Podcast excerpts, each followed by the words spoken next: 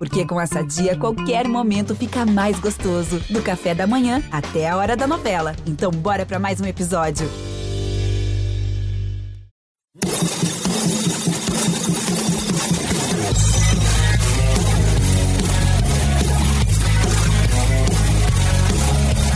A chance do Luciano! Gol! De um cara iluminado com a camisa do São Paulo. Gabigol dominou, entrou na área, na bomba, guardou! Ele, ele, ele, ele, de novo, ele, sempre, ele, sempre, Gabigol, levanta a plaquinha, hoje tem gol do Gabigol, é pro Ferreira, é do jeito que ele sabe, é do jeito que ele gosta, bateu pro gol, gol, é do Grêmio, Ferreira! Salve, salve, estamos chegando com mais uma edição do podcast A Mesa, a mesa redonda do G E, e uma edição especialista, porque esta segunda-feira, não tenho dúvidas em afirmar isso, é o dia mais feliz do ano para o brasileiro.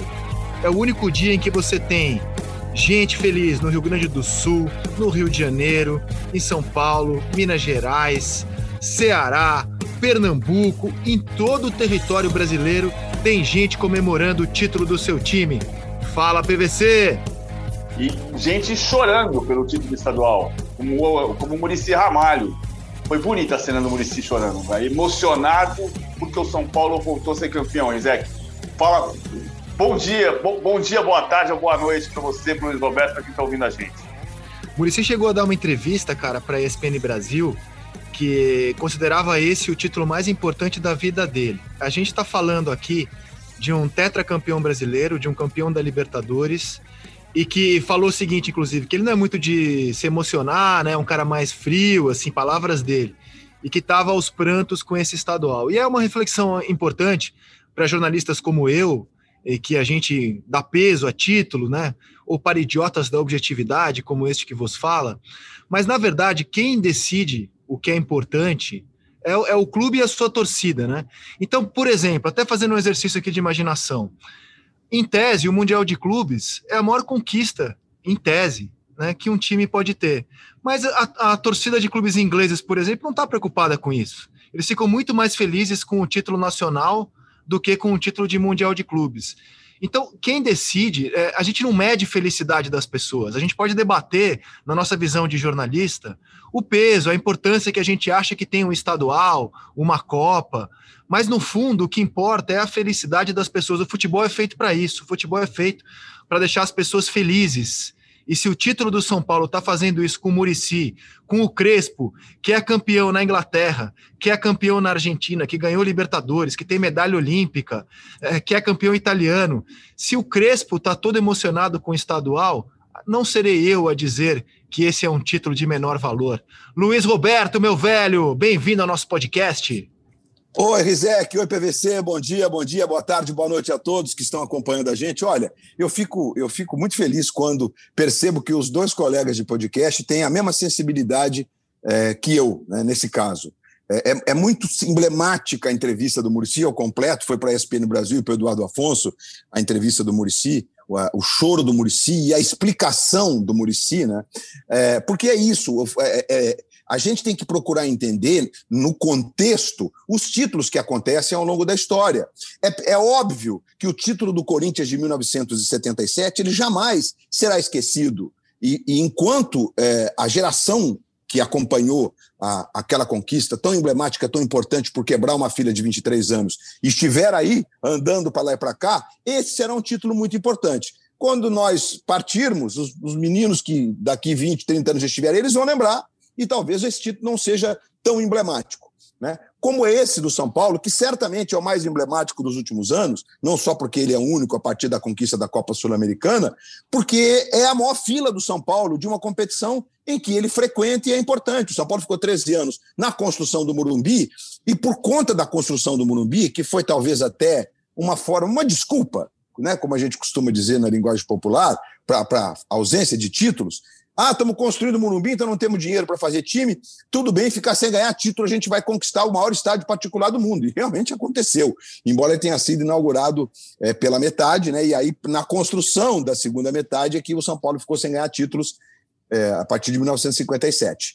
E aí, esses títulos são emblemáticos, é, porque quando o São Paulo sai da fila, e foi no campeonato de pontos corridos, o último jogo daquele campeonato de pontos corridos, o São Paulo ganhou do Corinthians por um a zero, é, se eu não estou enganado, com o gol do Paraná, que era um ponto esquerda, é, que foi a apoteose de sair da fila. Só que a fila de agora era maior, e mais, se junta, se junta a essa fila a ausência de títulos importantes que o São Paulo sempre frequentou.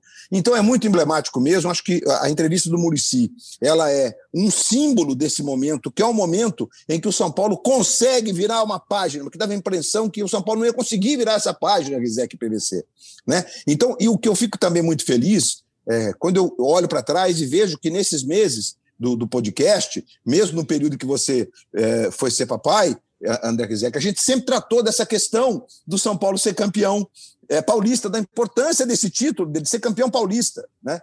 E acho que também tem outro sintoma, é, nesse, nesse quesito todo que envolve, nessa questão toda que envolve, como você disse, a importância, como medir a importância de um título, né? Eu acho que os clubes estão começando a aprender que os estaduais têm sua importância para a questão da rivalidade local. Ele tem a sua importância por conta da volta olímpica, de você comemorar títulos, porque muitos outros clubes, num, num, num país continental como o Brasil, que é um, é um país único no, no futebol, no mundo, porque o outro continental forte no esporte são os Estados Unidos, que são outros esportes, né? E aí os clubes parece que aprenderam. E quando você percebe, né, quando você olha que o Palmeiras, até o Palmeiras, é, jogou com um time alternativo à Libertadores, já estava classificado, é verdade, mas abriu mão talvez de ter a melhor campanha no geral, para poder ter força máxima na, na, no, no Campeonato Paulista, na semifinal e na, e na, e na decisão. O, o São Paulo faz essa escolha, entre outros. O Atlético Mineiro fez essa escolha. Sabia de, de que o América era um time muito mais preparado que o Cerro e se mostrou isso em campo, né? Então, é, falei bastante, mas é porque é para tentar situar as pessoas é, é, sobre esse grau de importância. Ah, e, e, e a torcida, são duas coisas, né? A aglomeração, que não, não devemos fazer, a terceira onda está chegando com a maior força, mas essa é uma análise que envolve a pandemia. Mas o que, a torcida, o que aconteceu com a torcida é o retrato de como é uma explosão da importância dessa conquista. E só para pontuar o meu bom dia, boa tarde, boa noite mais longo da história, sem dúvida que o destaque técnico dos estaduais foi o Clube de Regatas do Flamengo, que é um time impressionante, que embora tenha finalizado dezoito vezes, que o número de finalização é um número que a gente não dá para... para colocar na estatística como volume de ataque, porque só de cruzamentos, em ataques que redundaram em cruzamento ou da linha de fundo ou lateralmente e que passaram a um palmo da cabeça do Gabigol, do pé do Everton Ribeiro, tem mais onze. Então todo ataque do Flamengo resulta em alguma coisa, diferentemente de todos os outros do Brasil. O Clube de Regatas do Flamengo, no sábado, fez um jogo no primeiro tempo de almanaque, das maiores atuações desde dois mil e dezenove para cá. E virou dois a zero, podia ter virado mais. Eu acho que dá para afirmar, dá para afirmar tranquilamente que não tem nenhum brasileiro tão decisivo para o seu clube no Brasil ou no mundo, tão decisivo para o seu clube quanto o Gabriel tem sido para o Flamengo. Ah, e o ah, Neymar, Neymar no P S G? O, Neymar. O, P S G acaba... o P S G acaba de perder o campeonato francês para o Lille. Aliás, é um feito impactante, né? Perder o campeonato é. francês para o Lille. Agora, eu só queria repetir essa analogia, P V C, porque eu fiquei pensando muito sobre isso. Nós, jornalistas, e acho que vamos continuar assim, a gente debate nas mesas redondas o peso de cada clube, normal, é da nossa profissão, é, é, é normal. Mas o, o, o futebol é feito para deixar as pessoas felizes. E isso que é o fundamental do futebol, que a gente não pode perder de vista. E eu fiquei pensando muito sobre isso, cara. Em tese, na hierarquia do futebol, se você for olhar... na hierarquia, um mundial de clubes, título mundial deveria ser o título mais importante. Para os brasileiros, tem sido a maior comoção quando um clube ganha o mundial. Para o europeu, não é. Então, na verdade, é isso. Quem decide o que é importante para suas torcidas são as próprias torcidas. E se elas estão felizes, o futebol está feliz. Viva o futebol, P V C! O, só brinquei com o Neymar, porque o Neymar perdeu o pênalti. Foi decisivo porque perdeu o pênalti pelo Paris Saint-Germain. Agora, eu acho que tem um ponto da, da, da alegria do São Paulo, que não é o estadual, que é o clube. E, e a, as frases do, do município na entrevista para o Eduardo Afonso são muito fortes nesse sentido. São Paulo é um clube muito grande, Um clube muito grande não pode passar tanto tempo sem ganhar. Era disso que o Muricy estava falando. O, o estadual tem pesos diferentes para cada clube. Por exemplo, para o Fluminense, que agora é o time grande há mais tempo na fila, ele... É muito importante um pai tricolor dizer para o filho, filho, você é campeão, o Fluminense é campeão. E se o caminho mais curto para isso é o estadual, é muito importante. Claro que quando você tem um clube ah, como o Corinthians, que já tem trinta estaduais, o Corinthians precisa reagir, mas não é necessariamente ah, pelo estadual. Para o São Paulo era muito importante ser campeão. E isso foi explicitado pela diretoria do São Paulo na posse do Júlio Casares. Foi explícito, ficou explícito na frase do Carlos Belmonte, quando o Belmonte disse: o estadual, para nós, é Copa do Mundo. Por quê? Vamos pegar os, os grandes clubes na fila. Ah, o Corinthians, em setenta e sete, saiu da fila e aconteceu o quê? Dois anos depois, era campeão de novo. O Botafogo saiu da fila em oitenta e nove e no ano seguinte era, era bicampeão. E em oitenta e nove brigou até as, as rodadas finais para tentar se classificar para a decisão do brasileiro. O, o Palmeiras saiu da fila em noventa e três, tirou o peso das costas, ganhou o São Paulo e o brasileiro logo na sequência.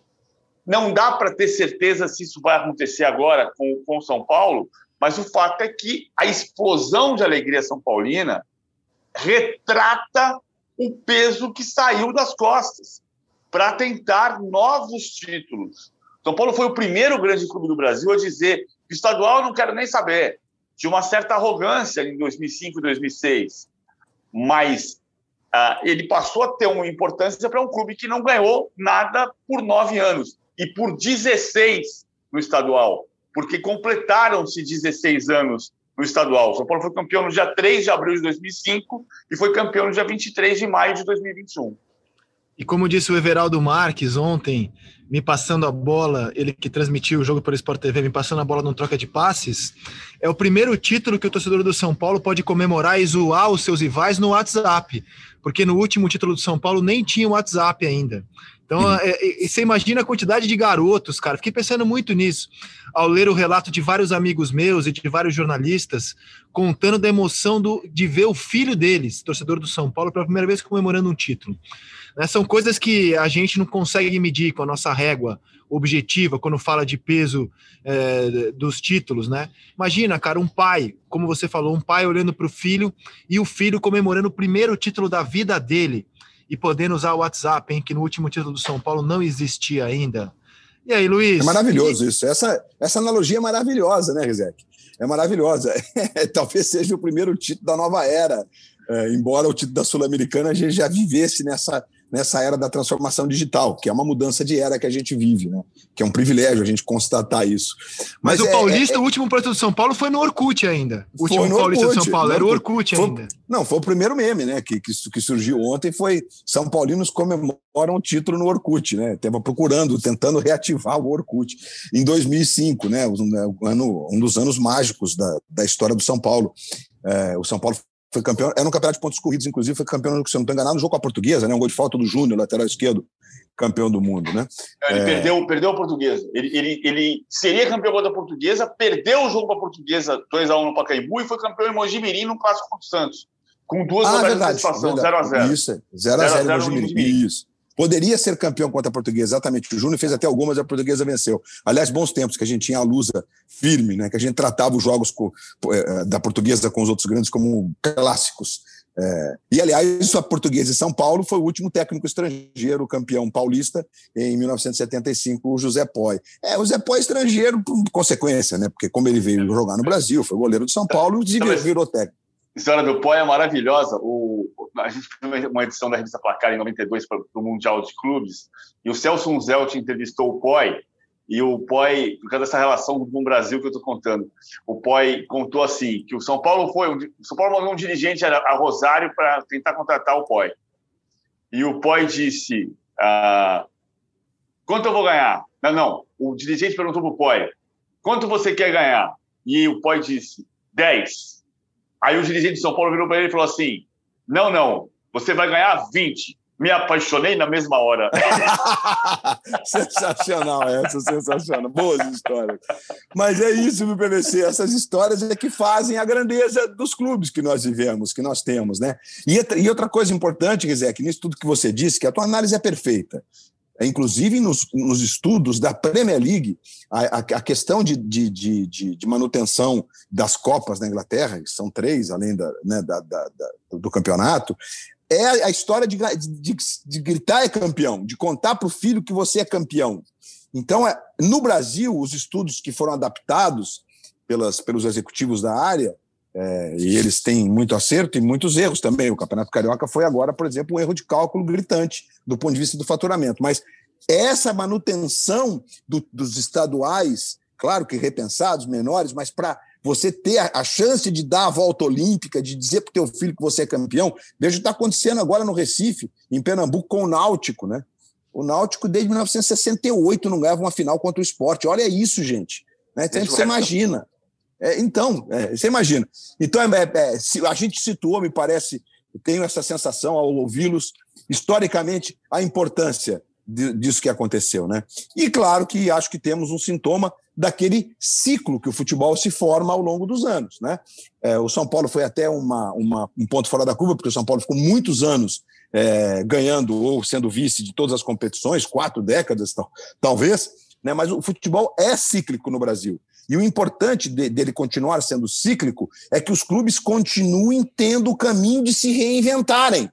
Então, quando você tem o São Paulo campeão de novo, está claro de que num cenário que tem o Palmeiras mega forte, por conta da sua reestruturação, da sua nova gestão, de um Corinthians que está titubeante, depois de dominar quase uma década, o São Paulo consegue botar a cabeça de pau e voltar a reinar, né, no, no Campeonato Paulista e mostrar, embora o São Paulo tenha sido vice-campeão brasileiro nesse período de, de, de jejum, de seca, né, tenha frequentado as primeiras posições em vários campeonatos, o São Paulo nunca saiu do bloco da frente, digamos, né, mas é um momento que o ciclo da, gira, e isso é bem importante. É, sobre qualquer aspecto, Minas aconteceu isso, foi a década passada foi a década de ouro do futebol mineiro, mas quando a gente tinha o Cruzeiro dominando, dá a impressão que o Atlético não ia conseguir dar a volta por cima, e não só deu, como se mantém pelo alto, e assim acontece em todos os cantos do Brasil, né? A gente torce agora para que no Paraná o Curitiba volte a ser aquele time que militava sempre como postulante a grande, né, do futebol brasileiro, além de ter sido campeão, mas está ali sempre, porque esse ciclo, né, esses ciclos do futebol no Brasil, eles são bem importantes e eles são riquíssimos, né, porque você tem a cada década três, quatro dominantes, depois você troca. Olha que, que, que, que, que patrimônio que o futebol brasileiro nos oferece, né, de, de torcidas gigantes, etcétera. E, e olha só, a, além da alegria, da explosão, né, os estaduais sempre trazem um peso muito grande a quem os perde, porque isso é uma derrota para o seu grande rival. Qual o tamanho, na sua visão, P V C, do peso das derrotas do Palmeiras, do Internacional e do Fluminense nas decisões estaduais, P V C? Ah, o, Fluminense, o Fluminense é pesado porque o Fluminense tem pouca chance de ganhar outro título nesse mesmo ano. O Palmeiras pode passar um ano como teve em dois mil e dezenove. Né? dezenove o Palmeiras não ganhou nada. A gente está falando de um, de um projeto de hegemonia de dois clubes no Brasil que eu nunca acreditei, continuo não acreditando. Também não acredito. O Palmeiras vai brigar, é, o Palmeiras vai brigar para ser campeão da Libertadores, vai brigar para ser campeão brasileiro, mas ele... É, é, aquilo que a gente falava... É engraçado como as palavras, às vezes, vão ganhando força em determinados discursos e não em outros. Quando o Luxemburgo falou que o elenco era curto, era um, um tamanho de discussão. Quando o Abel Ferreira falou, era outro tamanho de discussão. Quando o Rogério Ceni falou sábado que o elenco era curto, é engraçado, né? O Rogério acha que o elenco é curto, claro, porque ele vai perder cem jogadores. Aí fica curto mesmo. Agora, o Palmeiras pode não ganhar nada esse ano, ou pode ganhar a Libertadores. Eu acho que a gente tem que aprender, reaprender aquilo que eu falei, eu vou falar de filhos de novo. Eu sempre quis que meus filhos gostassem de futebol, porque o futebol ensina a ganhar e a perder, a gente não faz outra coisa na vida. E a gente desaprendeu isso, que é a origem da nossa conversa na sexta-feira no Seleção. Por que, que o Abel está nervoso assim? Por que, que o Abel está tão nervoso à flor da pele? Era isso que a gente estava discutindo na sexta-feira. Por quê? Você discute um clube que ganhou muita coisa nesse período e que, e que se levanta sempre a discussão da derrota. Então, assim, o caso do Palmeiras. O Palmeiras ganha a Libertadores, mas é porque jogou pessimamente. O Palmeiras dá fiasco no Mundial, e foi fiasco no Mundial, mas se esquece que foram sete dias de intervalo. Aí você ganha a Copa do Brasil, é exaltado e fala do fiasco no Campeonato Estadual, quando ia ser eliminado. Então tem uma distorção da derrota, você vai ganhar e perder. O problema é do clube que não consegue ganhar, que é o caso do Fluminense, que tem que refletir sobre o que está acontecendo nesses últimos dez anos. O Fluminense não pode passar nove anos sem ganhar um troféu. Não pode. O Internacional não pode ganhar, passar cinco anos sem ganhar um Campeonato Gaúcho. Então, e aí não é que você não pode, então vamos destruir tudo e mandar todo mundo embora. Não. Vamos refletir sobre o que está faltando nesse processo. A derrota é o momento da reflexão. E a vitória é o momento também de refletir, embora seja a hora de comemorar. Então, Rizek, é, é, desculpa. Não, não, não, é que, sobre... é que me impressionou, me impressionou, cara, é, a entrevista coletiva do Miguel Ángel Ramírez. Aí eu ia falar sobre ela. Ia falar então sobre vamos ela. embora, vamos lá, vamos lá. Ia falar exatamente sobre ela e, e também é, a percepção que eu tive de que poderia ter sido uma declaração no mesmo tom do próprio Abel do Palmeiras. Porque o Miguel, quando diz primeiro, ele diz assim, gente, para começar a entrevista, eu sabia que era assim. Ele quis deixar claro de que ele tinha dimensão de que era assim. Né? Porque muita gente costuma dizer, ah, mas será que ele sabia que aqui o Grenal e tal? E ele, inclusive, diz na entrevista sobre a peculiaridade da crônica gaúcha. Então, isso mostra dimensão. Mostra que o sujeito tem alcance de onde ele está pisando. Mas, como disse o P V C, o futebol... É, eu acho que o Inter não pode ficar é, quatro anos... É, cinco, na verdade, né? Porque, enfim, são, os quatro são do Grêmio, os quatro últimos. É, sem ganhar um campeonato. E o outro, o Novo Hamburgo. Essa curva tem que ser mais favorável, né? Tem que ser um perde-ganha mesmo, para ficar prazeroso. É, só que mais importante do que isso é que o Inter... Nos últimos anos, com o Grêmio ganhando Libertadores, ganhando Copa do Brasil, sendo tetracampeão gaúcho agora, ganhando Recopa e tal, é, e com o Renato conseguindo colocar nas suas declarações o Grêmio militando num cenário que, em, em, em determinados momentos, tecnicamente falando, ele nem estava igual o Palmeiras e o Flamengo, mas o Renato conseguia alocar o Grêmio ali, o Inter conseguiu botar a cabeça de fora. Porque no, no Rio Grande costuma-se dizer que é uma balança. De que quando um está bem, o outro não está. Isso não aconteceu nos últimos tempos. Então, quando você traz o Ramírez, você traz uma ideia, você traz um conceito para ser implementado, você precisa ter muito, muita consciência, costas largas, para manter, porque senão não faz nenhum sentido. Então, a irritação do Ramírez, né, é, me parece, e a do Abel também, porque o Abel ontem, a impressão que eu tinha, é que ele estava dizendo assim, no fundo, no fundo, não é possível essa cobrança maluca que vocês têm aqui. Nós está tudo bem, nós estamos em todas as finais, a gente ganhou dois títulos mega importantes. Tudo bem, a gente não foi bem no Mundial, esse é um ponto estranho, porque se tivesse sido a final no Mundial, também estava tudo bem. Sim. Né? E tivesse perdido para o Bayern de Munique a final. E aí você perde a Recopa e a Supercopa, e agora o, o Campeonato Paulista. E a torcida só faz a conta de que são três derrotas e duas vitórias. Não, não é assim a conta. Então, assim, a irritação do Abel, me parece, ela vai ao encontro do que disse o Ramírez. Ele também tem a dimensão disso, embora eles não concordem com ela. Né? E desse ponto de vista, Luiz, o Rizek, é claro que o torcedor é a voz do que importa, como o Rizek disse na abertura do nosso podcast. Certamente. É claro que sim. Mas a gente precisa dosar esta cultura. Sabe assim, no sentido... É, é, ah, eu perdi o título para o meu maior rival. Sim. O, ano que, o, único, o único remédio que você tem é ganhar no ano que vem. Ou ganhar a próxima decisão. Porque você vai ganhar e perder. Não existe isso, que aqui, aqui não, não é normal existe. Perder. Não, não é normal, P V C, é normal ganhar e perder. O, ontem o Ramírez até disse o seguinte, é, falando sobre como ele entende, né? Ele não foi explícito, porque acho que ele foi muito inteligente, como ele entende que deveria ser, que é mais ou menos o que acontece na Europa com a maioria dos clubes, à exceção dos mega gigantes. Agora, por exemplo, o Real Madrid, né? O Real Madrid saiu a lista da Espanha para a Eurocopa, não tem um jogador do Real Madrid. Não tem um. Tem um. Nenhum. Zero. Zero. Gente, olha, isso é... Então é claro que não está normal para o Real Madrid, né? Embora a virada de ontem tinha, né, no finzinho e tal, mas, enfim, se o, se o Atlético não tivesse vencido, vai ser uma, uma outra história. Mas aí o Miguel Ramírez, voltando a, a, ao técnico do Internacional, aí ele disse o seguinte, o importante nesse contexto é que, certamente, amanhã nós vamos chegar cedo e sair tarde e continuar trabalhando dentro de conceitos sólidos, ou seja, a gente sabe o que está fazendo, nós temos entendimento do que a gente está fazendo, nós somos desse, do ramo disso, porque claro que o torcedor é lúdico, seria querer muito que o torcedor, aquele torcedor que vai ali para a beira da grade, se emocionar e chorar, que é a razão disso tudo, como disse o Rizé, é a razão, não podemos perder isso de... Nós que achamos que, que entendemos, né? Nós que estamos do lado de cá, eu estou colocando a imprensa porque acho que a grande parte a gente realmente a gente tem mais entendimento do que o cara que está na grade, assim, porque a mais gente está muito mergulhado. Mais informação, exatamente. Só que e isso só é poderoso porque o cara está chorando na grade. Senão não teria, não teria, o futebol não seria essa indústria poderosa. Não, não teria então, nem imprensa. Pronto, não teria nem imprensa. Não, exato, não, teria, não seria motivo exato. de comentário. Tudo isso só existe por causa desse cara que chora na grade. Só. Então a gente tem que ter muito respeito a essa combinação de fatores. E, me parece e que já que fomos amigos... nós, né? E que já fomos já nós. Fomos... Já fomos nós. Então, já fomos nós, né? É que às vezes somos nós. Esse é que é o problema. O problema é quando muitos de nós trabalhamos como torcedores. Porque aí é que está a medida. Isso aí. Eu, eu acho que aqui é que está a medida.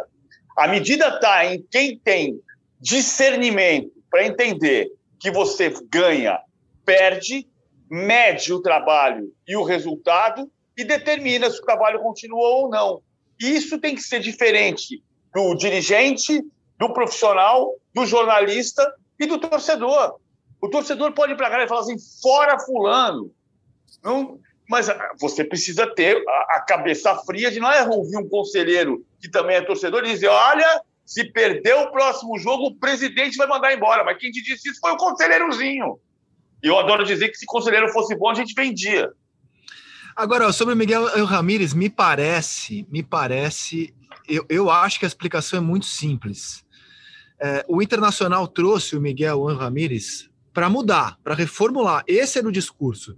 Se achasse que estava bom, manteria o vice-campeão brasileiro Abel Braga. Ele teve a chance, o Internacional queria mudar. É, olhando o Inter jogar, eu não vi o Grenal de ontem, mas vi boa parte da temporada e dos jogos mais relevantes do Inter é, na, na atual temporada. Me parece que ainda há um estranhamento entre as ideias do Miguel Ramírez e a utilização de alguns jogadores, por exemplo, o Edenilson e o Patrick, que o Patrick está machucado nesse momento, mas que são peças-chave do Internacional, ou foram na última temporada, não estão ainda encaixados nessa nova maneira que o Miguel quer jogar no Internacional. E o, e o Miguel Ramírez não tem ainda vinte jogos à frente do clube. Então, se o clube traz alguém para mudar, o mínimo que a gente espera é que haja uma paciência para que esse processo aconteça, né? O, o, o Thiago chegou no Grêmio falando em manutenção, em dar sequência àquilo que vinha sendo feito pelo Renato. É muito mais fácil você manter algo que vinha sendo feito. O Internacional optou por uma ruptura. Então, quando você opta por uma ruptura, o mínimo que o clube pode fazer nesse momento é tentar convencer o seu torcedor, a razão de ser do Internacional, de que o clube está num processo e que esse processo, lá no final, vai trazer coisas boas. Porque ficar histérico agora, no começo de uma temporada, com menos de vinte jogos do novo técnico, porque as coisas ainda não estão encaixadas, é se precipitar demais, vocês não acham? Eu acho, concordo totalmente. Desculpa, P V C, mas no caso do Grêmio, o, o, acho que o Thiago, ele, ele, o Thiago é um cara muito inteligente. É, e tá, é, é, obviamente é um cara que tem dimensão do Grêmio, né? Pela história que ele tem no Rio Grande. Então, quando ele chega num clube que nos últimos anos, com todos os questionamentos que aconteceram em relação ao Renato, ao, né, principalmente agora, nessa reta de chegada, com as eliminações de Libertadores, não conquistar o brasileiro e a derrota na final da Copa do Brasil, embora tenha eliminado o São Paulo, no melhor momento do São Paulo, do Diniz, inclusive, né? O São Paulo chegou a dominar o jogo de Porto Alegre, que o Grêmio venceu por um a zero com aquele gol do Diego Souza. Ele é muito inteligente, porque ele consegue mostrar para as pessoas o seguinte, olha, aqui tem um caminho andado, mas daqui a pouquinho eu vou conseguir imprimir aqui minhas digitais. Eu vou conseguir colocar algumas coisas que eu penso diferente daquilo que estava aqui. Embora o Thiago, em relação ao Renato, eu vejo conceitos semelhantes na montagem dos times dos dois, e principalmente dos times mega vencedores. Né? O Atlético Paranaense, campeão da Copa do Brasil e da Copa Sul-Americana, é, e o Renato. É, se você pega os pontas velozes, como ele, como, enfim, como ele otimizou a, a, esses jogadores e as características deles na ideia de jogo, estou falando dentro do campo mesmo, né? Claro que existe toda uma, uma ideia, um conceito de futebol que é implementado no clube, né? E isso passa pelo treinador, obviamente. E isso está longe da discussão da rua, do boteco, né? Que hoje em dia é menor porque, por causa da pandemia, mas aquela discussão do torcedor comum, né? Então, é, é bem importante isso que você está dizendo. E certamente, daqui a pouco, a gente vai ter jeitos do Thiago na construção desse Grêmio, que tem muitas mudanças do ponto de vista de jogadores em relação aos últimos anos. É mais ou menos o que aconteceu com o Rogério. O Rogério foi muito inteligente quando ele chegou no Flamengo e disse sobre a manutenção de uma proposta que estava ali, do, do Jorge Jesus. Só que, de repente, você tem mudanças muito importantes. Quando o Rogério coloca seis jogadores de características ofensivas para jogar do meio para frente do time, é uma implementação de uma ideia de jogo mega ousada. E que, sabe, que a torcida questiona, isso é um outro assunto que a gente vai chegar no Flamengo daqui a pouco, porque eu ouvi muitas pessoas rubro-negros apaixonados no fim de semana e cheguei a uma outra conclusão sobre essa divisão que existe de apoio ou não apoio ao Rogério Ceni. Porque aí, quando o Rogério traz o Diego, aliás, o Diego é um capítulo que tem que ser estudado, porque eu acho que isso vale para todo mundo. O Diego, quando se reinventa e vem jogar de volante e consegue ser o capitão do ponto de vista intelectual, porque aquilo que aconteceu com, com o Gabigol no caminho para o vestiário, foi maravilhosa a, a, a fala do Pedrinho no Troca de Passos com você sábado, Rizek. Aí o Pedrinho falou, que saudade, é lindo isso, porque é assim que é no esporte de alto rendimento. Tem nada de errado naquilo, aliás, tem tudo de certo na, naquela, naquela, no enquadramento do, do, do Diego no Gabigol. Mas aí quando você tem o Diego se reinventando, gente, o que o Diego está jogando é assim, assustador, porque a gente achou que não dava mais, que o Diego ia ser aquele cara do Jorge Jesus, que ia entrar aos vinte e cinco do segundo tempo, né? E aí o Diego vira volante, e aí você tem um time que não tem volante, que só tem meias. E quando o Rogério diz de, de reforço, ele quer jogadores que possam substituir os seus pontas meias, que é, é uma característica diferente, por exemplo, quando você tem Pepe e Ferreirinha, né? Por exemplo, né? Ou quando, ou quando o Palmeiras escalava um quatro dois três um com, com o Rony e um outro velo, rapidinho do outro lado. São, é, é, um, é um jogo, de, é um quatro quatro dois, evidentemente, nesse caso, mas com, com meias jogando nas beiradas. Então, é, é, é, é, eu quando vejo o Internacional, e voltando para o Ramírez, né, ontem tudo bem, não tinha o Patrick, aí jogou o Nonato ali, atrás do trio ofensivo, com o Yuri Alberto, com o Palacios e com o, o Thiago Galhardo, né? É, então, você tem, você tem já um indício, começa a ter um indício, mas não basta, porque é preciso deixar o cara implementar a sua filosofia de ponta a ponta nas categorias do clube, e mais, você vai começar a trazer jogadores, pontuar jogadores, que é o que acontece no São Paulo. O São Paulo, quando contrata o Benítez, quando traz o Éder, o São Paulo, quando devolve o Daniel Alves para a lateral, já, já são digitais do Hernan Crespo, além do sistema de jogo. E, isso, e, e, e o São Paulo mudou também o astral, né? Com o Muricy, com o Casares, é, precisava. Então, isso tudo é um conjunto de coisas. Isso, e não dá para a gente analisar isoladamente uma escalação, uma mudança tática. Não dá. E seria leviano da nossa parte. Agora, o torcedor, como você disse, tem todo o direito de esculhambar, como aconteceu com o Rogério depois do jogo da Libertadores. O cara foi esculhambado, né? E para mudar o astral do São Paulo, o Crespo tem um papel fundamental, né? A gente está falando aqui de um jogador que é campeão argentino pelo River, campeão da Libertadores, campeão italiano, campeão inglês, medalhista olímpico pela Argentina, um dos grandes jogadores é, dos últimos, das últimas décadas do futebol mundial. O cara ganhou tudo como jogador. Como técnico, ele já tem um título continental, né? Uma Copa Sul-Americana com Defensa e Justiça. E esse cara tão vitorioso, tão carismático, chega no São Paulo e se emociona da maneira como se emocionou com o título estadual. Isso foi muito bonito, confesso que achei demais ver a emoção do demais também. E ajuda a explicar o torcedor do... Ele entendeu muito bem o sentimento do torcedor do São Paulo, né? O torcedor do São Paulo se vê representado no Crespo hoje. Tá em love com o Crespo. Eu tá queria avaliar, eu queria avaliar com vocês o torcedor do Flamengo em relação ao Rogério. Me parece que o sentimento não é o mesmo. O Rogério é campeão brasileiro, o Rogério ganhou a Supercopa, o Rogério agora é, ganha um estadual, mas você não vê torcedores do Flamengo é, dando aquele coraçãozinho para o Rogério como a gente vê torcedores do São Paulo dando coraçãozinho para o Crespo P V C. O Rogério é curioso, né? Porque quem falou essa frase que eu vou dizer agora é, foi o Bruno Rodrigues, que é um dos editores e repórteres da Folha, e ele fala assim: Para o Rogério, o título não é, não é paz, é sobrevivência. É muito engraçado isso. O Rogério sobrevive a cada título. Ele tem quatro troféus conquistados e cada um, cada uma das conquistas... Estou contando aqui. É que se deve isso, hein? Baita frase essa, hein? Baita frase. É que se deve isso. É. E eu acho que tem muito a ver com a, com a antipatia do Rogério, o carinho. Ah, do aí, é. P V C. É. P V C, é, é, levantando a bola e aproveitando, te dando até mais um argumento, nesse fim de semana, conversando com alguns rubro-negros que entendem de esporte, e se ele me permite, eu vou, eu vou citar um aqui nominalmente, que é de um outro esporte, mas de esporte de alto rendimento, capitão, etcétera, que é o Nauber. É, nesse fim de semana eu trabalhei no voleibol. Aliás, foi um prazer ver a seleção de vôlei de volta, jogando num nível muito alto com o time titular, com o time reserva, enfim, é sensacional. Eu estou fazendo um cafezinho aqui, se vocês usarem ouvir o barulhinho, porque né, o podcast nos permite essa possibilidade. Aí, é, é, quando, e, e com a Fabi, que também multicampeã, maior líbero da história do voleibol. Também rubro-negra doente. Doente, doente, pois é, muito bem. E aí encontro os dois no domingo de manhã. E aí, depois de ouvir muitas pessoas, inclusive de ter conversado com o Rogério, sábado de, depois, não, não, a conversa é, é, não foi uma conversa por, por chamada telefone, foi por WhatsApp. Então não é aquela conversa, é a conversa que vai, manda para lá, volta para cá, áudio para lá, enfim. E aí eu digo assim, é, gente, tal, vocês estão felizes, Flamengo campeão e tal, né, mano, feliz e tal, mas pô, por que, que o Rogério vai me tirar o Gabigol e o Arrascaeta? Os caras vão ser campeão, são símbolo desse time, deixa os caras terminarem o jogo. Aí eu paro para pensar, para tentar entender. Eu digo, sim, mas o Rogério ele tem que ser pragmático. O Fluminense trocou cinco. Você tem que, com cinco substituições, é metade de um time. Você tem que refrescar fisicamente o seu time também.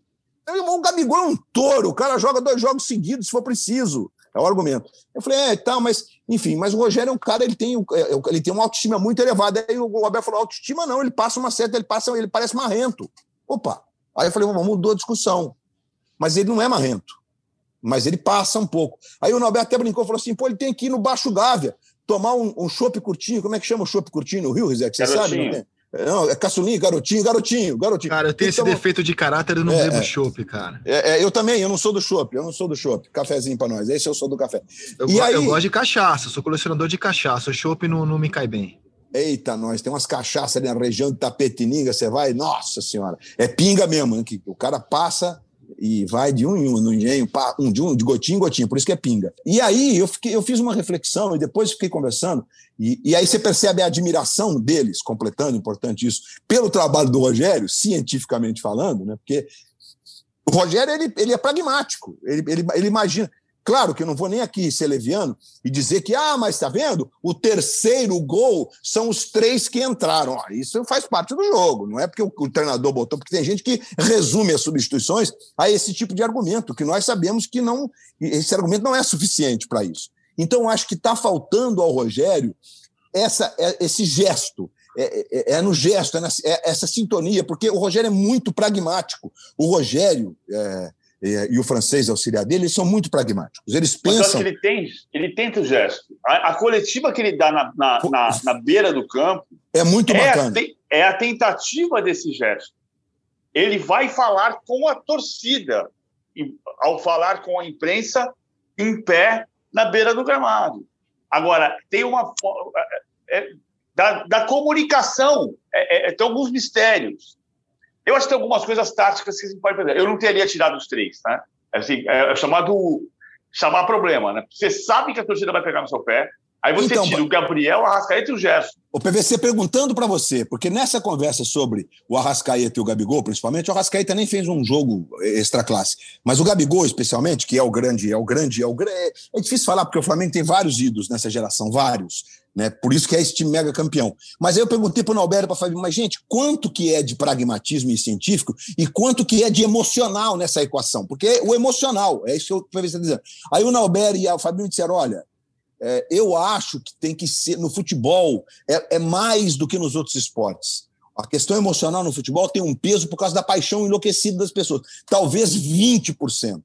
Então, o cara, quando vai tomar uma decisão, ele tem que pesar o emocional. O emocional envolve tudo isso. O sentimento da torcida, o que a massa entende que é legal, o que não é legal. Eu não sei como, como é que vocês... No, aí perguntei no vôlei. No vôlei, o, o, o, o Norberto me dizia o seguinte, no vôlei é mais ou menos a mesma coisa, uns de quinze a vinte. O Bernardinho, por exemplo, manteve o Lipe sempre nas suas convocações, embora não fosse titular, mas era um cara fundamental, que era um cara capaz de, no meio do time, quase eliminado nos Jogos Olímpicos do Rio, no Maracanãzinho, o Lipe entrar e ser regente do Maracanãzinho, e o time voltar emocionalmente para o jogo. Então, tem todo... esses componentes são bem importantes, né, P V C? Eu, eu acho que ele tinha uma comunicação com a torcida do São Paulo e passava uma certa arrogância para outras torcidas, e esse, essa percepção de arrogância Que, que muita gente tem do Rogério, que não é verdade no contato pessoal, não é verdade. Se espalha, ela se espalha.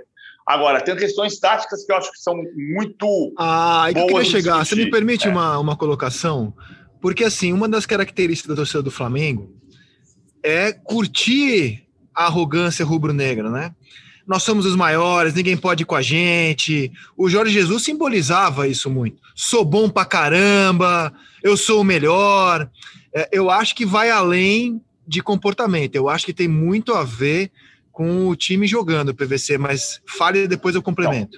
Então, do ponto de vista tático, o desenho do Flamengo, do ataque, ele é muito moderno. Ele é muito Manchester City ou Chelsea, que são finalistas da Champions League esse sábado. Ele está fazendo a saída de três, ele faz o Felipe Luiz com o Rodrigo Caio atrás como líbero, o William Arão saindo pela direita, puxa o Diego e faz um losango de meio campo e empurra os seis jogadores. Aí ele faz Isla dando amplitude pela direita, De Arrascaeta pela esquerda, Everton Ribeiro e Gerson. Por que, que os dois não estão jogando tão bem? Eles estão jogando por menos espaço. Claro. O desenho é, o desenho é ultramoderno. A característica dos jogadores talvez precise de um desenho mais conservador. Talvez, porque ele está trabalhando isso. E talvez ele não tenha nem o Gerson no brasileiro. A gente não sabe se o Gerson vai ficar. Aí ele empurra Bruno Henrique e Gabigol e, ao mesmo tempo, ele tira um pouco do espaço do Bruno Henrique. Aí não sei quando o Bruno Henrique inverte com a Arrascaeta e vem para a ponta. Então, o Bruno Henrique não está jogando bem, o Gerson já jogou melhor, o Everton Ribeiro já jogou mais. Quem arrebenta é o Gabigol. O Gabigol é impressionante, ele tem quinze gols em quinze jogos. Não, e a evolução então, dele como liderança técnica. E a evolução como liderança técnica, P V C. O Gabigol está no momento em que realmente ele parece ter percebido que era importante ele ter uma evolução no aspecto da inteligência do jogo, de entender o jogo. E é incrível, ele está num momento sublime. Ele, ele, hoje ele é o maior jogador em atividade no futebol brasileiro. Ah, muita gente fala, mas o Arrascaeta, o Arrascaeta talvez seja até mais técnico, mas é, é, são, são situações diferentes. Né? E concordo tô integralmente com o P V C. E acho que às vezes é cruel quando a gente pune o Rogério e o próprio Flamengo, porque o primeiro, gente... O Fluminense foi quinto colocado no Campeonato Brasileiro e está, em tese, reforçado para essa temporada. Né? Então, nós não estamos tratando de um jogo é, contra um adversário absolutamente... Né, nós, o time do time do Sport T V, o time do podcast. Não é. E aí, o primeiro tempo do jogo do Maracanã é absurdo. É um do... o, o Fluminense deu uma, uma... O Flamengo entregou uma chance de ataque pro Fluminense. E só! O Flamengo ficou com a bola o tempo todo. O Flamengo amassou. O Flamengo teve inúmeras oportunidades e mais do que as finalizações, todo o ataque do Flamengo no primeiro tempo, com exceção de um, que o Everton Ribeiro perdeu na, lá na bandeirinha de escanteio, ele tentou forçar um escanteio num, e virou tiro de meta.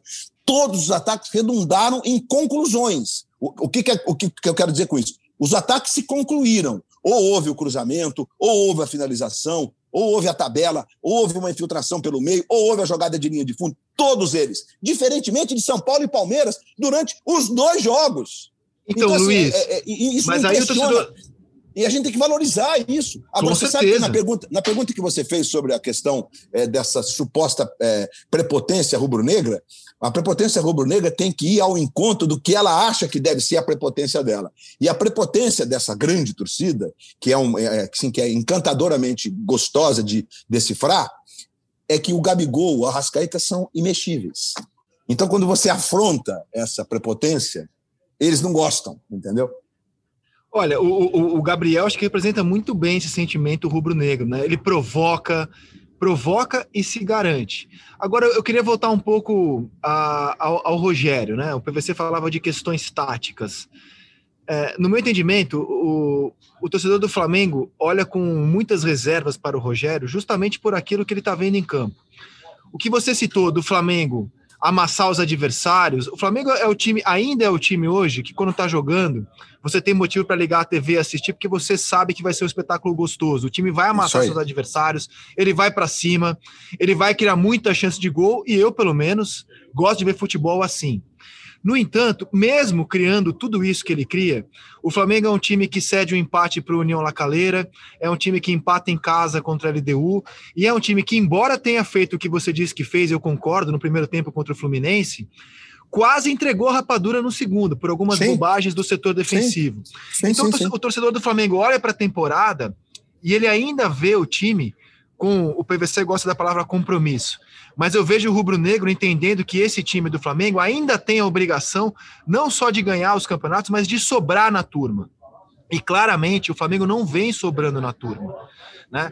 Foi campeão brasileiro com muito sacrifício, foi eliminado da Libertadores, eliminado da Copa do Brasil, correu riscos, mesmo jogando muito melhor que o Fluminense, correu riscos. Então ele olha para o time e ele pergunta quem é o culpado disso. E no Brasil, o culpado geralmente é o técnico. O Rogério Ceni tomou algumas escolhas que eu acho boas, tá? Do Diego no meio campo, do Arão na zaga, mas eu tenho certeza que ele olha para o Rogério e identifica nele o cara como o culpado, entre aspas, pelo Flamengo não ser o time que ainda sobra na turma como foi em dois mil e dezenove. Eu acho que é por isso que ele olha para o Rogério com reservas. É um pouco do que se pegava no pé do Abel em dois mil e dezenove. O time ganhava, não era convincente com o Abel, com o Rogério é. No ataque, o time do Flamengo é muito consistente muito. e muito convincente. Só que ele toma gol todo o jogo. Eu, eu, o rubro-negro ficou bravo comigo no restaurante no outro dia, que ele falou, perguntou assim, como é que vai ser o jogo? Eu falei, não sei, vai ser alguma coisa a um. mas é, mas é. E foi, três a um. Porque é. Você vai tomar gol. Só que tomou gol de pênalti dessa vez. Então tem um pouco disso. Não, melhora muito com o Rodrigo Caio, né, P V C? Que cá entre nós melhora muito com o Rodrigo. Sem o Rodrigo, vira uma tragédia, né? Mas eu, eu, por mais que tenha tido muito erro individual do Bruno Viana, o problema do Flamengo é coletivo. É o sistema.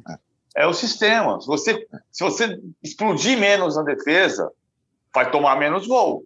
Só que como é que vai explodir menos na defesa se você tem o time mais avassalador do futebol brasileiro? É, mas aí, P V C, você não acha, Rizek, P V C, que, por exemplo, não é o Rogério que vai fazer qualquer time que ele for dirigir jogar desta forma. Ele, ele, ele faz esse, esse, essa proposta de jogo, como disse brilhantemente o P V C, porque a minha leitura, é, é, eu, eu quando disse sábado à noite, depois do jogo para alguns companheiros, na discussão que a gente tem, né, ganhou e tal, é, ah, foi bem, foi, não precisava tirar o Gabigol, eu falei, gente, parecia, no primeiro tempo parecia o City jogando, do ponto de vista da proposta. Eu, mas você tá maluco? Eu falei, não, não tô maluco.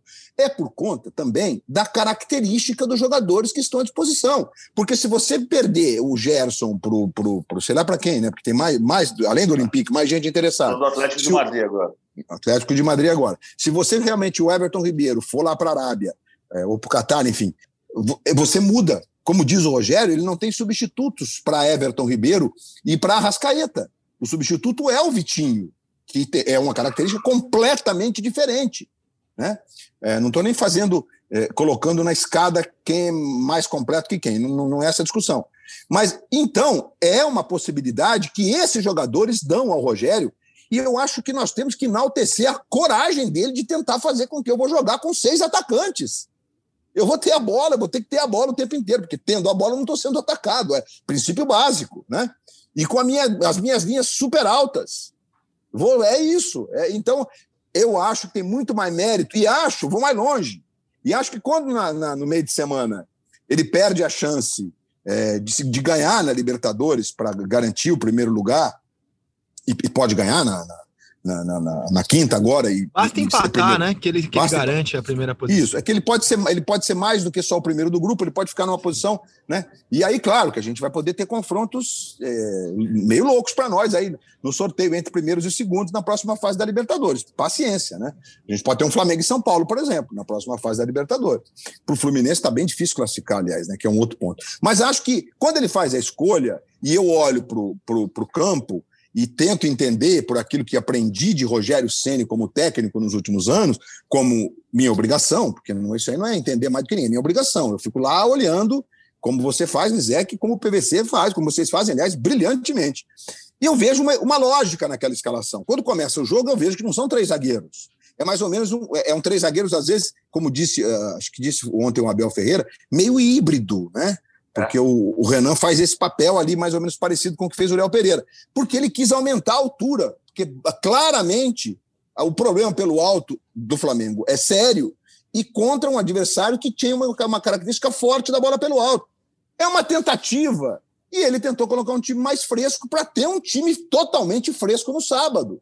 Isso, eu não entendi isso como uma, um erro grave, como os rubro-negros entenderam, né? Porque você imagina se o Flamengo não conquista o título, que para muitos era uma obrigação, que eu não acho, hein? Eu, eu, eu realmente não acho. Eu acho que quando chega na decisão, entre dois gigantes, como São Paulo e Palmeiras, como Grenal, como Fla-Flu, não, não tem obrigação. Mas eu veja, tenho... o rubro-negro acha que o título não é só o título que é a obrigação. A obrigação é ser campeão com um futebol é, muito é. dominante. Então o sarrafo do Flamengo foi, só que a defesa ainda coloca em risco isso. Então, assim, a exigência, o sarrafo no Flamengo está muito alto. Eu, sinceramente, não sei se tem alguém capaz de entregar o que o torcedor do Flamengo quer que o time entregue, porque não, o sarrafo está altíssimo. Isaac, e você imagina no Campeonato Brasileiro, com esses desfalques todos, durante a tal da Copa América, essa, essa Copa América aí, que não tinha que acontecer. Se, isso, se se configurar os quatro desfalques da Copa América, né, o Isla, o Arrascaeta e, e o Everton Ribeiro e o Gabigol, o Flamengo deixa de ser candidato ao título brasileiro, porque são onze rodadas. É, é muita rodada, é uma coisa de maluco. A C B F desacredita o seu campeonato mais legal, mais importante. Então, é, as pessoas falam, tá maluco, mas tem elenco. Não, não, não. não é, é, elenco, na verdade, hoje, que você substitui... É curto. Mas, mas, é é mesmo, é, mas é mesmo, é, é curto, é para subir, não, ainda mais nesse nível. Ah, vai competir? Provavelmente. Mas olha, mas, mas, mas eu tô me coçando, eu tenho que fazer uma pergunta. A gente foi unânime aqui sobre como o sistema defensivo do Flamengo pode colocar em risco as conquistas da temporada, ainda mais no mata-mata, com gol qualificado, etcétera. O Flamengo tem na defesa Rodrigo Caio, Léo Pereira, Gustavo Henrique, Arão, fora os garotos. Bruno fora Viana. garotos. Bruno Viana, Bruno que ele Viana. contratou agora é, do futebol português, fora os garotos. Natan, Noga, Otávio. Eu pergunto a vocês, falta nome ou falta outra coisa para o Flamengo se defender melhor, P V C? Falta sistema. Assim, no fundo, assim, o que acontecia com o Jorge Jesus, que era um time avassalador e que sofria poucos gols, a gente já discutiu isso várias vezes. O Flamengo marcava, atacava mais a marcação e a saída de bola por dentro. O Flamengo hoje ataca mais a marcação na saída de bola por fora. Sobra mais espaço, explode por mais... Por fora, ninguém. Ia dizer o P V C. É, é aí você vai sair, você é, sai é, por dentro travou, e abre o corredor. É, por, por, você sobe a marcação, mas você sobe pelos lados, o jogo do adversário sai por dentro, escapa para os lados e vira cruzamento. E você, não, e você não tem condição, não, não tem tido condição de compor isso. Agora, o desenho é extremamente atual. Eu falei moderno agora há pouco, mas eu diria atual, porque eu tenho comparado o Manchester City com o velho W M, pelo desenho das três, dois, cinco, mas é atual, está se jogando dessa maneira. O Rogério está vendo como está se jogando, está tentando fazer muito parecido com o que existe de mais atualizado no futebol europeu. No futebol moderno, o River Plate joga assim também. Só que você tem uma deficiência da organização defensiva. E isso vai ter que ser trabalhado, não, não vai ser num estalar de dedos. O Rogério está incomodado com isso. O Rogério sempre se incomodou com o sofrer gols. Ele é goleiro. Só que ele está tentando ter a vocação ofensiva. Em certos momentos, ele parece lutar contra o seu próprio instinto. Quando ele põe o Willian e o Rodrigo Caio, eu lembro sempre da briga dele com o Ney Franco, na Copa Sul-Americana de dois mil e doze, no jogo contra a L D U, Loja, que ele vai até o meio campo, abre os braços do Ney Franco e fala, que é isso? Porque ele queria o Cícero para subir na defesa, porque o Cícero é alto e bom cabeceador. Ele queria evitar o jogo aéreo do adversário. E ele só está tomando gol pelo alto, e cada gol pelo alto que ele sofre é um desespero para ele. Então, ele sabe que ele tem que corrigir. Não está conseguindo ainda dar trabalho. Vai, vai dar trabalho se ele tiver tempo para trabalhar. E vamos fazer uma rodada assim, de comentários no pique, como diria Roberto Avalone, para a gente fechar esta edição do nosso podcast à mesa. Vamos lá, Luiz Roberto, Silvinho no Corinthians. Deixa eu só dar um bastidor antes. Não é a primeira vez que o Corinthians vai atrás do Silvinho. Na gestão André Sanches, o Corinthians já tinha ido atrás é, do treinador, só que o Silvinho tinha a ideia de continuar na Europa. Ele dirigiu o Lyon, inclusive convidado pelo Juninho Pernambucano, teve um desempenho muito ruim, né? É, muito ruim mesmo, e está sem espaço hoje no futebol europeu, topou voltar. O Silvinho tem experiência como auxiliar na Inter de Milão, na seleção brasileira, imaginava seguir uma carreira europeia, tem agora para poder seguir como técnico, volta ao Brasil. Me parece que essa é a realidade e é o plano C do Corinthians, porque o Corinthians tentou o Renato, tentou o Aguirre, terminou com o Silvinho. E aí, é uma boa, é uma média, é uma furada? Como você avalia Silvinho, treinador corintiano? Eu acho que é uma escolha legal, é, eu acho que é uma escolha legal. Eu acho que o Silvinho fez uma... uma carreira é, no, no pós, no pós jogador de futebol, pensando em ser treinador. O Silvinho tem uma experiência de, de troca é, com escolas importantes. O Silvinho jogou em centros bem importantes, conhece é, o futebol europeu que se pratica, os conceitos que lá se desenvolvem. E ele, é, a passagem dele também pela, pela C B F foi, na minha forma de ver, É, robusta, bacana, de ideias, e ele conhece muito bem o Corinthians. Então, num cenário que o Corinthians precisa se reestruturar do ponto, não só do ponto de vista da sua gestão, envolvendo o seu centro de custos, né, toda a história do estádio, o que pode gastar, as dívidas aqui, e a construção de um elenco que aos pouquinhos foi se deteriorando e desembocou num elenco bem duvidoso, eu acho que o Silvinho é uma escolha, era uma escolha bem possível e uma escolha que, que traz... que areja o Corinthians. Eu acho legal isso. Acho que o Corinthians tentou, acho que o Renato realmente era uma bola é, da vez, importante, por tudo que ele representa, o Renato, não só pelo técnico de campo, propriamente dito, porque o Renato ele, ele consegue levantar a autoestima de, tu, de tudo que está em torno dele. Né? O Renato tem esse, essa força, né? Ele tem esse poder realmente. Né? É, é uma tentativa legal. E o Diego Aguirre é literalmente ao contrário do Renato, inclusive com propósito de jogo, mas o Corinthians também tentou. Né? E o Diego, inclusive, é mais introspectivo, né? É, realizou bons trabalhos ali, bons momentos até como técnico no São Paulo, chegou a liderar o Campeonato Brasileiro, mas acho que o Silvinho é uma escolha legal, eu, eu me convence, acho, acho, que é uma, acho que vale a pena essa aposta. Você sabe que o Silvinho é, é escolhido um dia depois, dois dias depois do, do vazamento do áudio, brilhantemente conseguido pelo repórter, pelo, repórter e comentarista Pedro Ivo Almeida, na E S P N. Que, que constrangimento aquele áudio pro Tite, né, que diz, o Silvinho passou o Kleber, o Silvinho já passou o Kleber, e eles estão tentando realocar o Kleber, o Kleber Xavier na comissão técnica ali, enfim, para não, não abrir mão dele.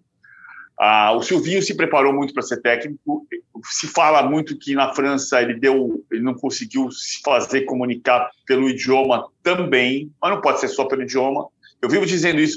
Os técnicos brasileiros reclamam, atribuem ao idioma o fracasso e a falta de oportunidades na Europa, mas os técnicos brasileiros sempre fizeram sucesso na Arábia Saudita, no Japão, na China. Como é que o idioma é um problema?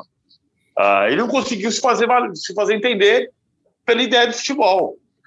E aí, agora ele vai ter uma segunda oportunidade num, lugar que ele, num, num clube que ele conhece muito bem.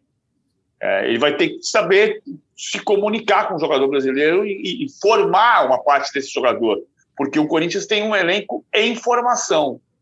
Aí vai tudo depender daquilo que a gente falou no começo.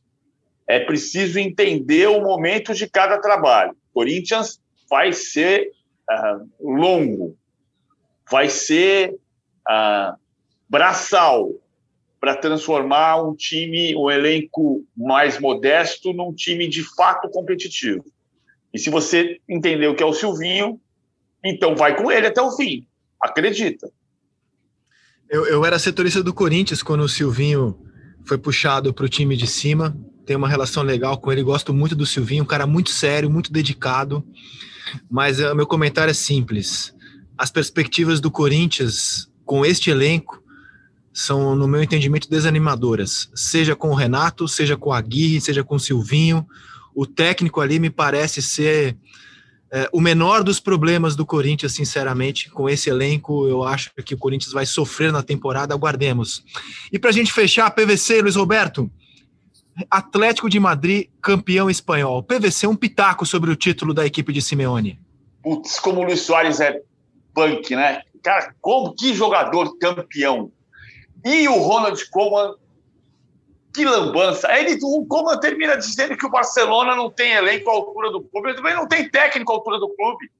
O que, que o Koeman fez como treinador na carreira dele? Ele fez um bom time na Holanda agora recentemente, mas assim, não tem. O, o, o Koeman não é técnico para o Barcelona. E ele dispensou o Luiz Soares. Agora, por que eu estou atribuindo esse momento do Luiz Soares? É muito difícil para um time que não tem o hábito de ser campeão, que passa tanto tempo como o coadjuvante de Barcelona e Real Madrid, na hora de decidir, dá um pânico, é o medo de ser feliz. E o, e o Atlético teve medo de ser feliz contra o Osasuna em casa e contra o Valladolid fora de casa. Quem salvou nas duas rodadas? Quem fez o gol da virada nas duas rodadas? Luiz Soares. Porque ele tem cheiro de título. Eu queria entender ah, como alguém dispensa Luiz Soares é, para trazer é. o Agüero. É. Porque o Agüero é, vai jogar no Barcelona. Qual a lógica de mandar embora o Soares para trazer o Agüero? Não, não consigo entender o Barcelona. Rizek, e o P S G dispensa o Cavani. Dispensa eu, Thiago o Cavani. Silva. Eu, Thiago Silva. Eu, Thiago Silva. É, e o Thiago Silva que é a defesa até aqui. Né? Mas eu, Thiago Silva, bem lembrado. É o Cavani, gente. Fala sério. Fala sério, o Mbappé e o Neymar olham pro ataque, tem lá o italianinho, né, que perde bola o tempo inteiro, inclusive, que se acha.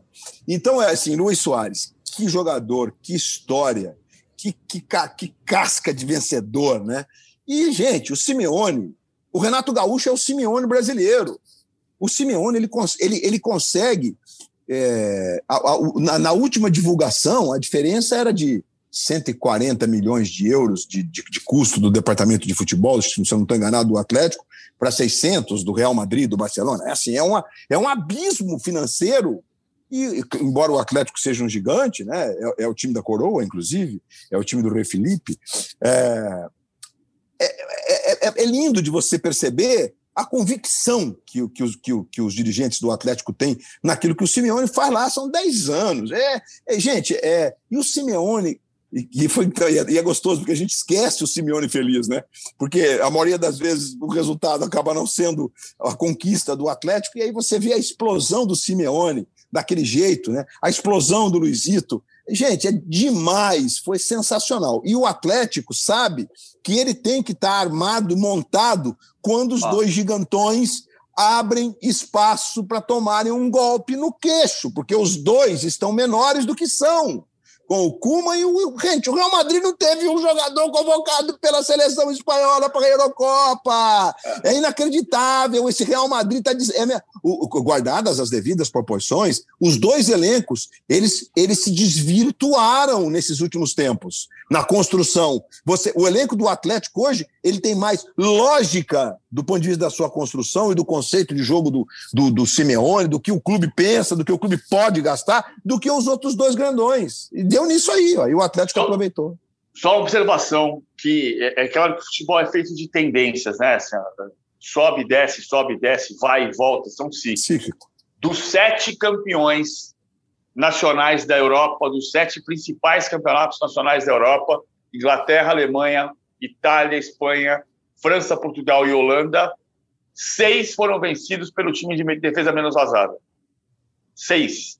O Atlético de Madrid, a Internacional, o Ajax, o Sporting, o Lille e o Manchester City. Seis dos sete. O Manchester City e o Ajax tiveram também o melhor ataque. Então, três com o melhor ataque. Manchester City, Ajax e Bayern.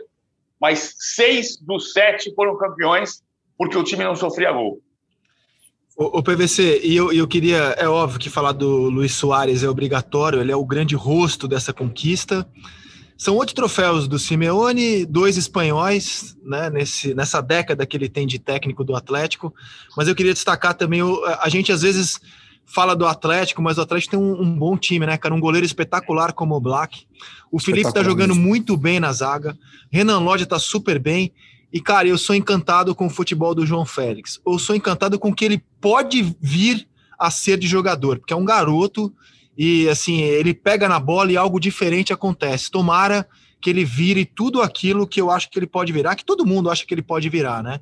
Teve variação e... tática, né? Ele jogou muito tempo com três zagueiros, o Felipe entrou no segundo, no, no meio do jogo contra o contra o Valladolid, e o Renan Lodge também, né? Ele vinha jogando com o Hermoso na lateral esquerda, o Renan Lodge deixou de ser titular absoluto.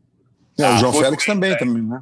É, também deixou de ser titular, está jogando com o Correia e com o Luiz Soares na frente, muitas vezes com o Ferreira vindo por dentro. Mas ele é um cara diferente, assim, do meio campo, né? A bola cai no pé dele, cara, assim, ele, ele dá uma clareada no jogo, assim, ele tem uma, uma visão de jogo, uma habilidade. Vai ser legal Portugal na Eurocopa, vai ser legal. Oh. E, meus caros, como é que a gente... Eu sei que, por exemplo, nosso querido amigo Carlos Eduardo Mansur não gosta de usar o termo vergonha, vexame... Mas como é que a gente pode classificar o P S G perder o título para o Lille, hein, Luiz? Então, Rizek, eu, eu acho que tem um caminho assim, para explicar o, o fato de o P S G não ter ganho um título por pontos corridos muito antes do que a última rodada. Claro que é, eu vi uns cinco jogos do Lille só, é, no ano inteiro, quatro ou cinco. O Lille tem. É, é, o Lille é um time bem consistente, está é, bem montado, é aquela coisa do jogo coletivo que se encaixa, que dá certo. Então é um time que ia mesmo pontuar, ia ser legal de ver o Lille é, frequentando ali a, a ponta, embora tudo indicava de que quem poderia ombrear seria mesmo o Lyon, né? Mas o P S G, o P S G ele se esgota emocionalmente com a, a Champions. É um esgotamento. Porque é quase uma, é quase, além de ser uma obsessão, é quase que, assim, é, é, o Al-Khalifa, o, o Al-Khalifa, que não manda nada, mas, enfim, é o presidente, é o C E O, é o treinador de tênis do Emir do Catar, do, enfim, é isso, é, tá? É, ele, ele, o cara lá, o, o chefe, é, que eu tive até uma história curiosa, que o dia que tiver mais tempo eu conto, que a gente conheceu ele na Rússia, na véspera da final, que ele foi lá para receber a, a chave da Copa, né? O chefe, ele quer ser campeão da Champions. Então fica uma pressão louca. Então quando eles tiram o Tuchel, o Tuchel, cada um fala de um jeito, na França era Tuchel, é, enfim, é, num, num processo em que ele assume logo depois da Copa do Mundo para fazer um trabalho de longo prazo, mas não ganha a Champions, e aí é cortado ele, o Cavani, o Thiago Silva, porque precisava rejuvenescer e tal, e vem o Pochettino com ideias diferentes, mas... E essa, eu acho que é um esgotamento. Eu acho que o, o P S G ele tem que saber separar as coisas. Ganhou a Copa, é verdade, é, numa vitória até sem o Neymar, que tentaram botar em campo, mas não conseguiram uma, um efeito suspensivo lá. É, o Mbappé foi o destaque, fez ah, até um dos gols e tal, enfim, pronto. É, ganhou a Copa, pelo menos ganhou um título, mas eu acho que é, você percebe na cara de que não estar na final da Champions é um esgotamento. É assim, sabe, o, o, o restante todo não me vale de nada. Então, eu, eu acho que é aí que explica. Eu acho que você te perde um pouco o foco em rodadas intermediárias e aí não recupera. Porque não dá para. É um vexame mesmo, é um vexame. Pela, é um abismo que separa um time do outro, né? É, o, o, Lille, o Lille é um abismo, mas o Lille é uma estrutura, né? O Lille foi Sim. campeão em dois mil e onze com o Rudi Garcia, depois ele foi terceiro estrela, uma temporada muito ruim em dois mil e dezoito, quando foi décimo sétimo colocado, mas ele tem uma regularidade nesses últimos dez anos. O time do Rudi Garcia em dois mil e onze. O Paris Saint-Germain já tinha investimento, mas ainda não era o investimento do, do, do grupo do Qatar. É, já tinha o sonho de voltar a ser campeão e hegemônico na França. E o Lille foi campeão com um time que, que era, era magnífico, tático, mas magnífico, que era o time de Eden Hazard, Hazard que está no Real Madrid, do Cabaye, que jogou a Copa do Mundo pela França, Moussa Sow, jogador senegalês, depois foi jogar no Fenerbahçe, Debuchy, lateral direito, foi jogar no Arsenal depois. O Rami, zagueiro que depois jogou no Milan, no Valência. Era um grande time. E o Rudi Garcia foi ser vice-campeão três vezes na Roma. E o, o Lille espalhou todo mundo. Lille é uma cidade apaixonada por futebol, que fica no norte da França, onde o Hazard cresceu, né? Os dois, os dois irmãos, Thorgan e, e Eden Hazard, cresceram em Lille.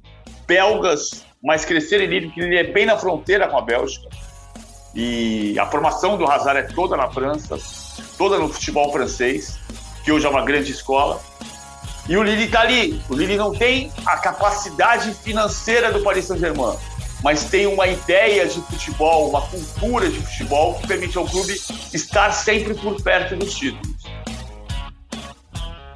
Muito bem, depois... desta aula aqui do P V C. Vamos encerrando o nosso podcast à mesa. Nesta terça-feira a gente tem brasileiros já abrindo os trabalhos na Libertadores. Como disse o Luiz Roberto, uma missão duríssima para o Fluminense. Duríssima. Duríssima contra o River Plate, na Argentina.